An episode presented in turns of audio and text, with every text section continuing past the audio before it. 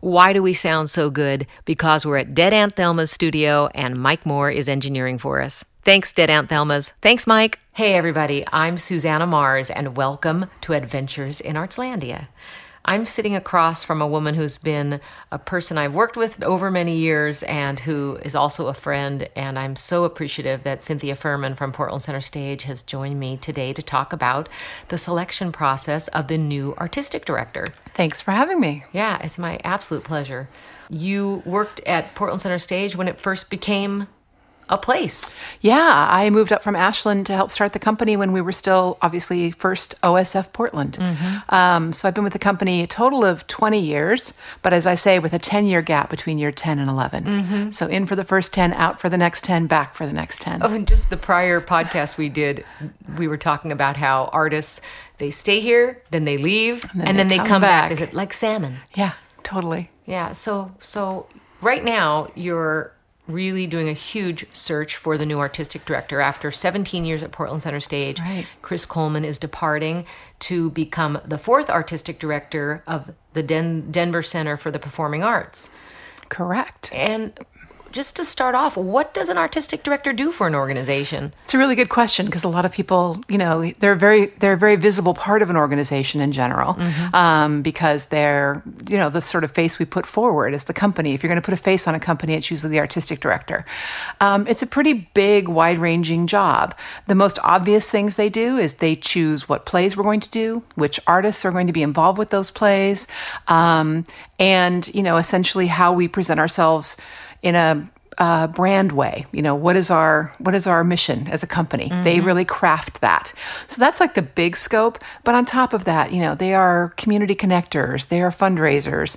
They are advocates for the art. They are the person that the whole company looks to when we sort of need to figure out what are we doing and why are we doing it. So it's a pretty big gig. And it's so interesting too because when you mention those things, of course, knowing Chris Coleman as I have for many years. Yeah how then does a new artistic director assume such an important job. It's a big transition for a company because, you know, those of us who were around 17, 18 years ago when Chris first came on, mm-hmm. you know, he had only run a very small company in Atlanta. Mm-hmm. This was a big leap for him to come to a company this large. Mm-hmm. Um, so he grew into the role. So, you know, we're at a different place now as a company. We're a much bigger company. We're in our own building. All the things that Chris did to make Portland Center Stage what it is today will be inherited by somebody else. So, on the one hand, um, no one, ex- it's not not like we're sort of looking at a jigsaw puzzle and there's a missing piece now that we've pulled out and we have to find the exact same piece to put in. Mm-hmm. There's no sense that that's what we're looking for. Mm-hmm. But we are looking for somebody who can take it, build on this foundation and take us to the next place. Mm-hmm. So we know there are things that we really value in that job. Definitely the sort of community engagement, the person who can really connect with the larger community, not just sort of be in an ivory tower. I think those days of artistic directorship are gone. There used to be that. There used to be very much that. Mm-hmm. Um, so we want somebody somebody who has that affinity for that kind of outward facing part of the job, but who also can sort of say, okay, in 2018, in 2019, what should a theater company look like? Right. So, so what are those values that Portland Center Stage holds so dear? I think for us, um, you know, and partly under the leadership of Chris and also in the move to the new building, I think that we shifted a lot from when we started the company 30 years ago to being sort of a, almost a, a museum or a preservation of an art form to a company that wants to create the next generation of the art form. You know, mm-hmm. our Jaw Festival has grown. We're going to be 20 years this summer of Jaw. Mm-hmm. Our New Works Festival, which is just uh, add water. Yeah, just add water. Mm-hmm. And we also, with the building, our community involvement and engagement, and our our place is a, a gathering place and a center for more than just what Portland Center Stage is and does. Mm-hmm. You know, how we invite our community partners in, other artists in, other nonprofits, the Teen Council, Teen Council, you mm-hmm. name it. So I think um, that that we weren't looking for that 17 or 18 years ago. Mm-hmm. We are looking for that now, mm-hmm. partly because of the direction that we have gone the last 18 years. Wow. Yeah. So, who ultimately selects the artistic director? It's a great question. Um, it is a committee of 10 people that are leading the search. So it's nine board members and me as the managing director. Um, so we're leading it. So we're the, we're the committee that's charged with working with the national search consultant that we hired, management consultants for the arts, to it's a national search. And so it's not only that we put the job out there, we wanted somebody who also would be out there with a knowledge of the field, actively recruiting, reaching out to people that we think are interesting and saying, hey, there's this job. Would you like to talk about it? Um, so that's the committee's role is to do that that sort of work. Um, but we don't want to decide it in a vacuum. So we have also had both the search consultant when they've been in town and the search committee. We've met with some other stakeholders, for lack of a better term, and that ranges from a group of artists that we invited in, local theater artists, to come in and talk about what they think we should be looking for in the next leader for Portland Center Stage. What should the company look like in the next 10 years or whatever this 10 year looks like for this next person? We've talked to people in the funding community. What are you seeing is the need in the city? What do you think is exciting? Um, when we've talked to certainly audience members and um, you know some of our community partners, so we've gathered a lot of information, and now we're at this point where we're about to, in about two weeks, look at a first slate of candidates. Wow. Next week? Uh, in about uh, two weeks. Oh, my yeah, goodness. The week of the 24th. when you say slate, Yeah. about how many people is that Probably to be about a dozen people. And that's from a list of over a hundred that either applied for the job or were approached by our recruiter Mm-hmm. because we thought they were interesting. And then there's been a lot of work done by that recruiter and working with the committee and to sort of narrow it down to say, okay, who are the which top 12 have emerged Mm-hmm. that feel like the candidates that are the most uh, likely to fit this profile we've created and Mm-hmm. based on all the input we've received so um, from that and we'll so we'll go through you know there's going to be a huge briefing book we be presented with to mm. review all these folks. And then we'll narrow it down to a, a different list you know. Mm. It could be 10 people it could be seven people we don't know until we mm. go through this list of who we actually want to bring in to mm-hmm. town in person mm-hmm. and have that first face-to-face one-on-one with. So, uh, in all the outreach you've done with artists and funders and mm-hmm. audience, what were some of the questions that came or the remarks that people made in regard to what's important to them? Yeah, there are a few themes that really, to me, really strongly emerged. One was uh, the role of Portland Center Stage as the sort of, you know, anchor large theater in town, but to continue and build on the engagement we have with the other arts in town, not just in the theater world, but also in the other arts organizations. I think the role as a community gathering point felt very keenly um, treasured by people. That we are not just sort of isolated in The our building. Armory building itself and as, what- a, as a community hub. Definitely, um, you know, the work we've been doing in equity, diversity, inclusion on stage and off stage, that was forward. That was so far forward as like continue and build, continue and go farther in that work. Very strong theme. Um, and I think the other thing that probably came out of it was continue to, you know, keep the quality. I think mm-hmm. there's always that concern somehow that people think that new leadership could mean, oh, is it going to be as good as it used to be? Mm. I mean, that's happened every time we've changed. You know, we went from OSF Portland to PCS, or we had a different new artistic director come in. And certainly, a different artistic point of view can change the work. Mm-hmm. Um, shouldn't shouldn't change the quality. And the people that produce the theater at Portland Center Stage, nobody, no one's going anywhere. You know, we're all still there. So It's so interesting too because so much of that those opinions are subjective. They very subjective. And what is theater today? Of course, there are. It's Exactly. very. I feel that there's a- an earthquake happening. totally agree. You know, Yeah, I think just I think there's lots of questions being asked by the form about the mm-hmm. form. Mm-hmm. What does the form of theater mean? who's represented? Who's represented? Who gets to represent? Yeah, what is the audience's role? You know, mm-hmm. it's always been it has historically been actually that's not really true. In recent history it's been more passive.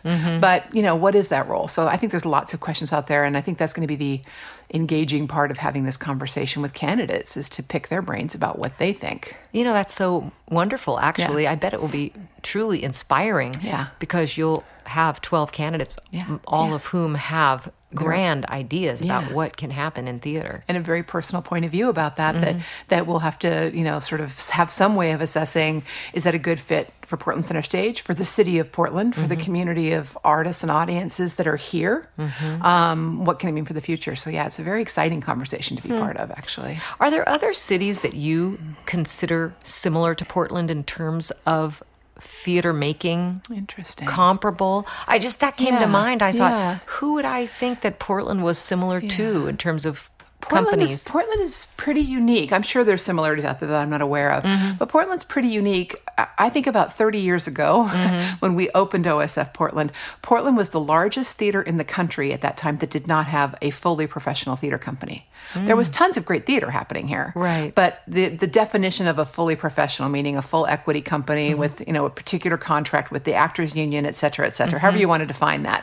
But every other theater of our size in America had a theater that fit that profile. Isn't that interesting? But? Portland had always had this organic theater scene that existed without that. Mm. And so most major cities around the country, very often when the sort of regional theater movement started back in the early 60s, these these sort of anchor theaters were established first. You know, Seattle Rep was born in 1963. Then suddenly over the next 10 to 20 years, the Seattle theater scene mushroomed because of that sort of Ben Moore, who was the head of Seattle Rep, used to call it the oak tree and the acorn. Right.